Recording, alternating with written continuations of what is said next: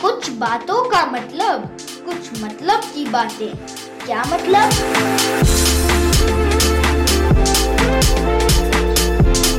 पैनमैन का साथ हो तो डरने की क्या बात हो?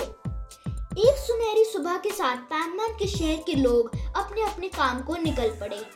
सब कुछ नॉर्मल चल रहा था।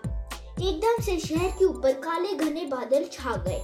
बिजली कड़कने लगी और बादल गरजने लगे। सूरज के छुपने से पूरे शहर में रात जैसा अंधेरा हो गया। देखते देखते बहुत तेज बारिश शुरू हो गई और बड़े बड़े ओले भी पड़ने लगे। किसी बुज़ुर्ग ने कहा, लगता है बादल फट गया। बारिश और तेज हो गई।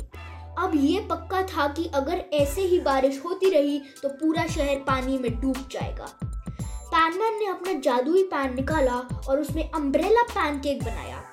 अम्ब्रेला पैनकेक को खाकर पैनमैन ने अपनी बॉडी को एक बड़े अम्ब्रेला के आकार में बना लिया। इतना बड़ा अम्ब्रेला जो पूरे शहर को ढक ले और तेज बारिश से बचा ले। 12 घंटे तक पैनमैन ने एक विशाल अम्ब्रेला बनकर अपने शहर को डूबने से बचा लिया।